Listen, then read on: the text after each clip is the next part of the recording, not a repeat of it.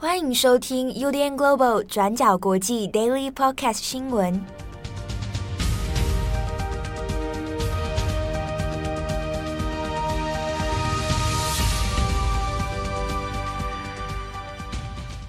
Hello，大家好，欢迎收听 UDN Global 转角国际 Daily Podcast 新闻。我是编辑七号，我是编辑佳琪。今天是二零二一年六月二十八日，星期一。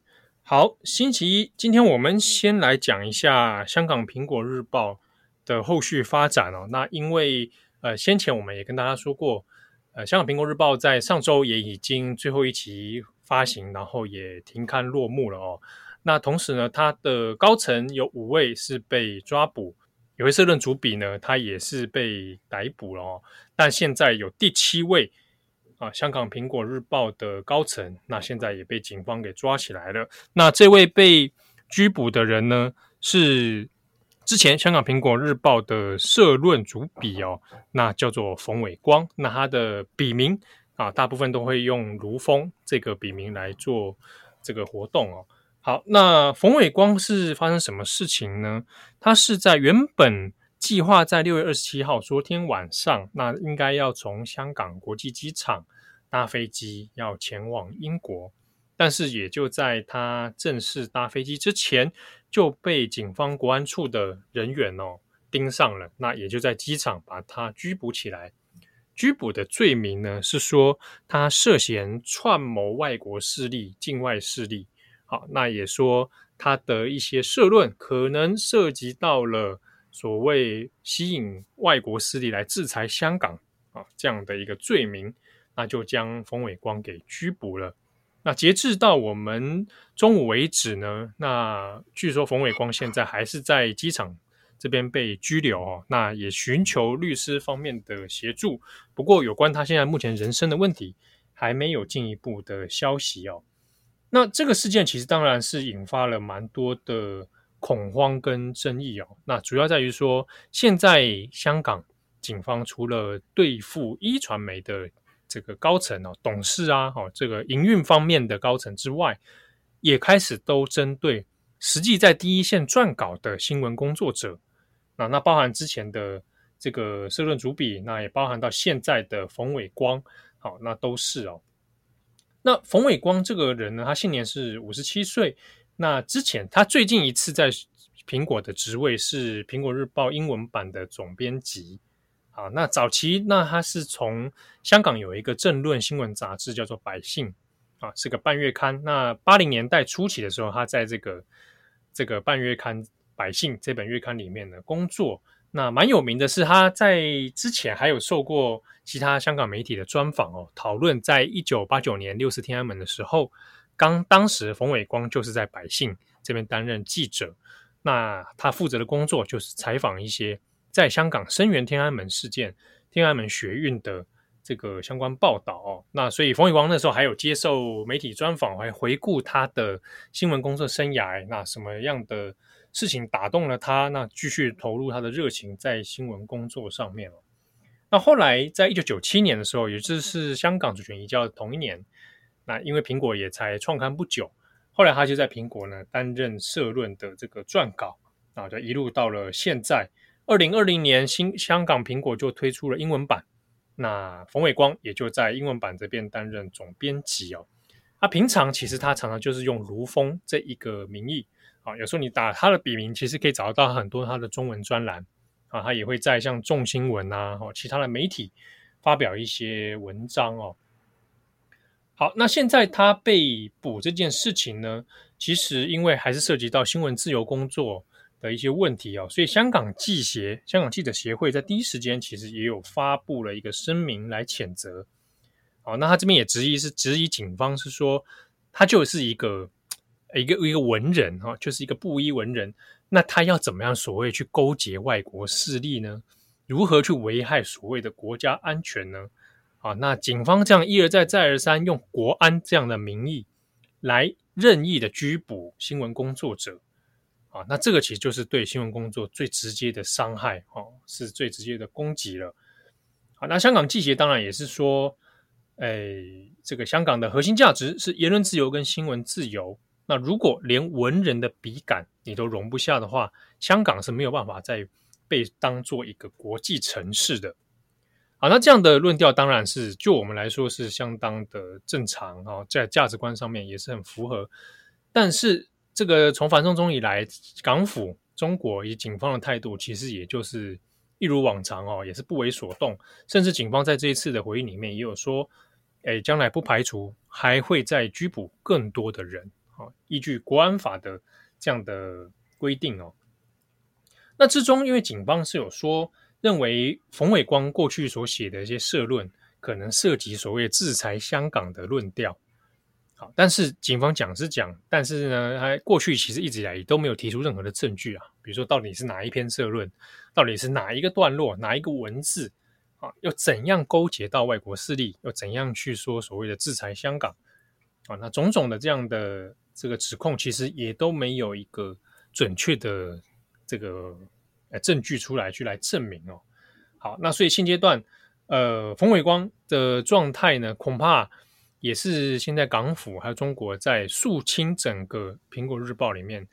的一个开头而已哦。接下来比较让人担心的是说，会不会开始殃及其他的新闻工作者，甚至开始不只是苹果日报，可能有其他的媒体也在担心。自己的处境也越来越危险了。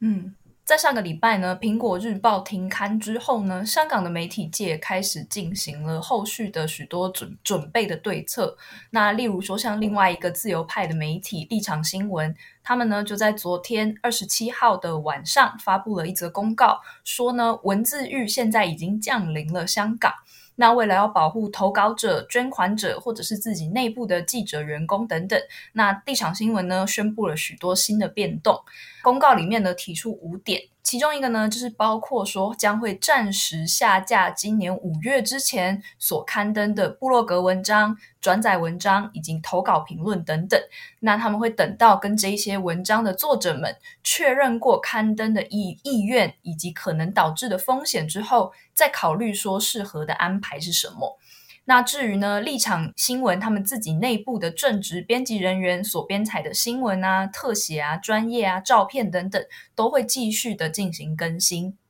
那另外呢，在公告也提到说，立场新闻他们表示将会暂停接受赞助以及付费会员的机制。立场新闻就表示说，现阶段他们内部的资金还足够应付未来九到十二个月的支出。那他们就在这边呼吁说，希望香港人可以把赞助金转让给其他同样也是在做独立新闻采访的一些媒体组织。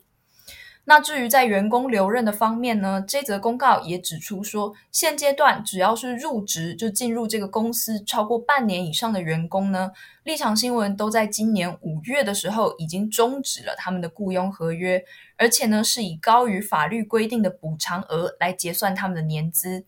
那不过同时呢，立场新闻他们也重新发起了这个聘雇的合约给这些员工们，希望可以跟他们重新签订一个新的合约。那这个重新签订的合约条件呢，都是比原本的合约还要高的，来确认说现在的员工是否有留任的意愿。到目前为止呢，立场当中绝大部分的员工都是选择继续留在岗位上工作的。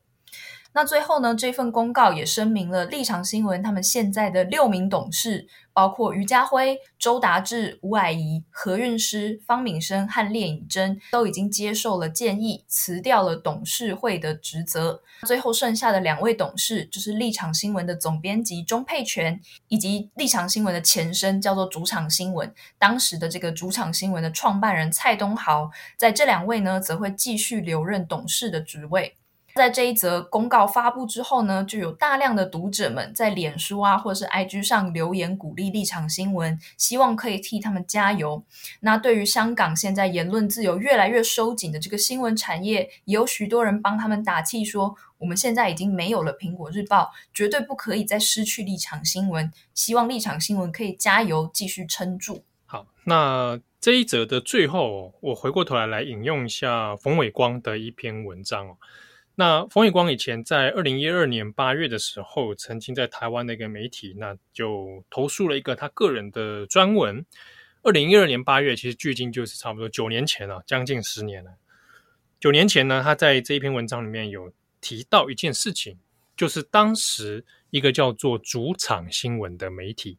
主场新闻其实就是立场新闻的前身呐、啊。那那个时候呢，二零一二年的时候，他其实才创刊没多久。那个时候有很多香港的媒体人会把这个当成是一个，诶，一个新的展开啊。也许之后透过网络线上化的方式，或许会是一个香港传媒在对抗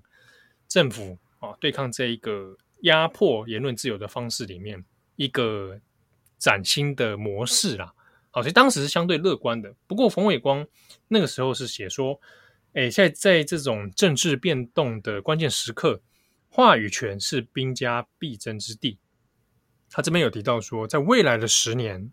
北京一定会尽全力控制香港媒体，来扩大他的话语权。当然，香港本土的政治势力也会同样来去染指啊这些传媒啊，来增加自己的影响力。所以可以预期是在接下来的十年当中，现在的传媒生态都可能会出现很重大的变动啊，不管是人事的变动、股权的变动、立场的变动。那这边他最后是提到说，哎，看到这个主场新闻刚创刊不久啊，那希望未来可以有更多的香港有更多的后来者来带来更多的新变化。但就是很讽刺的是，他预言到了未来十年，这个北京的控制力越来越强。但是，是不是有更多新的变化？但是在国安法目前的状况之下呢，恐怕是现在一线曙光是比较难看到了哦。好，那下一则我们再来看一下美国。诶，现在美国从上周末开始哦，北部这边不管是西北部还是东北部呢，都有出现了蛮罕见的热浪袭来哦。那现在各地都有出现破纪录高温的情形。现在比较让人傻眼的呢，是在呃这个奥勒冈州这边哦，它的第一大城波特兰这里。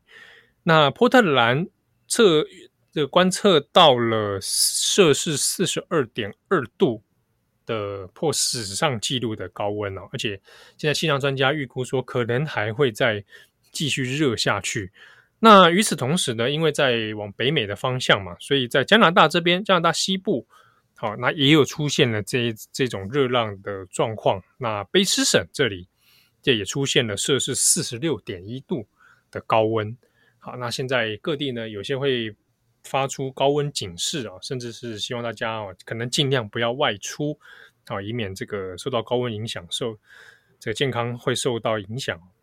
好，那法新社这边报道是说，因为加拿大这边在像卑诗省哦，那有好几个地方都破了当地的历史高温记录，那有些像滑雪胜地啊，哦，那也都会出现问题。那这个预料是接下来一周还会有破纪录高温的出现。那同时，美国的气象局是说，因为现在看到有高温热浪袭来哦，那因为气候现在现在相对是干燥一点，那如果加上风力又更多的话，很有可能就会出现野火。所以现在要请大家担心的是，要提防的是，如果野火出现的话，哈，可能也会造成很多生活的影响。好，那也延续在这一个。这个北美的高温热浪里面呢，我们来看一下加拿大卑诗省。刚刚提到说它有各地高温出现，那卑诗省在上周呢也传出说有一些教堂啊出现火灾。但一开始可能大家想说，这火灾难道是跟天干物燥导致吗？好，那现在加拿大警方这边说的说法是不排除这个火灾有点可疑啊，好，有可能是人为纵火。好，那发现是在卑诗省这边有两座天主教堂。那相距时间大概也不到一个多小时哦，就出现连续的火灾烧毁的情况。那警方是怀疑可能是人为的，而这个人为的背景里面可能涉及到我们之前都有讲到的加拿大原住民寄宿学校的事情。哦，所以有可能言下之意是说，有些人可能为了抗议，然后去针对天主教堂来纵火，或者出于其他的目的，那这也不晓得。那相关的事情如果有。这个更详细的调查，那可能会看看加拿大后后续的报道。好，那最后一则，我们来看一下先前我们有讲过的佛罗里达州啊，迈阿密这里的这个公寓大楼倒塌案。好，那相关的搜救还有一些调查也还在进行当中，死亡人数现在是更新到九个人死亡。那失踪呢是一百五十多人。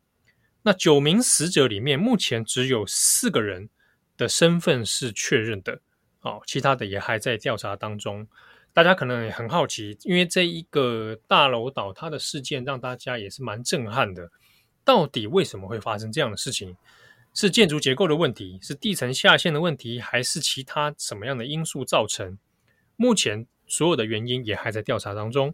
所以美方这边呢，呃，还没有公布所谓的倒塌原因哦。不过周六的时候，先有做了一个调查哈，有提出说，在二零一八年的时候。建筑的工程师有提出一些补强的报告，就是说针对这个大楼的一些结构问题。那在这份报告里面，当初有写到说，诶，可能在大楼的设计里面出了一些错误，那那需要进行一些修补补强。但是这个这方面的资料公开里面，并没有说指出说有一个立即性的危害了哦，或者说可能马上就要崩塌危险，这个还没有得到证据的说明。好，他只是说过去这个结构里面可能真的有被察觉到一些问题哦，但是详细到底是什么样的问题，那是否又跟这一次的崩塌有直接的关联？后续还要等美国这边的相关报道才会知道。好，那以上是今天的几则新闻。哎，我这个今天都是七号在播报，我想说薪水小偷来做结。没有没有没有，你才不是薪水小偷，我都会说这是薪水罗宾汉，侠盗吗？侠这或者你要当台湾一点的话，薪水廖天丁也可以。好，那感谢大家的收听，我是编辑七号，我是编辑佳琪，祝大家身体健康、平安如意，我们下次见，拜拜，拜拜。感谢你的收听。如果想知道更多资讯，请上网搜寻 UDN Global 转角国际。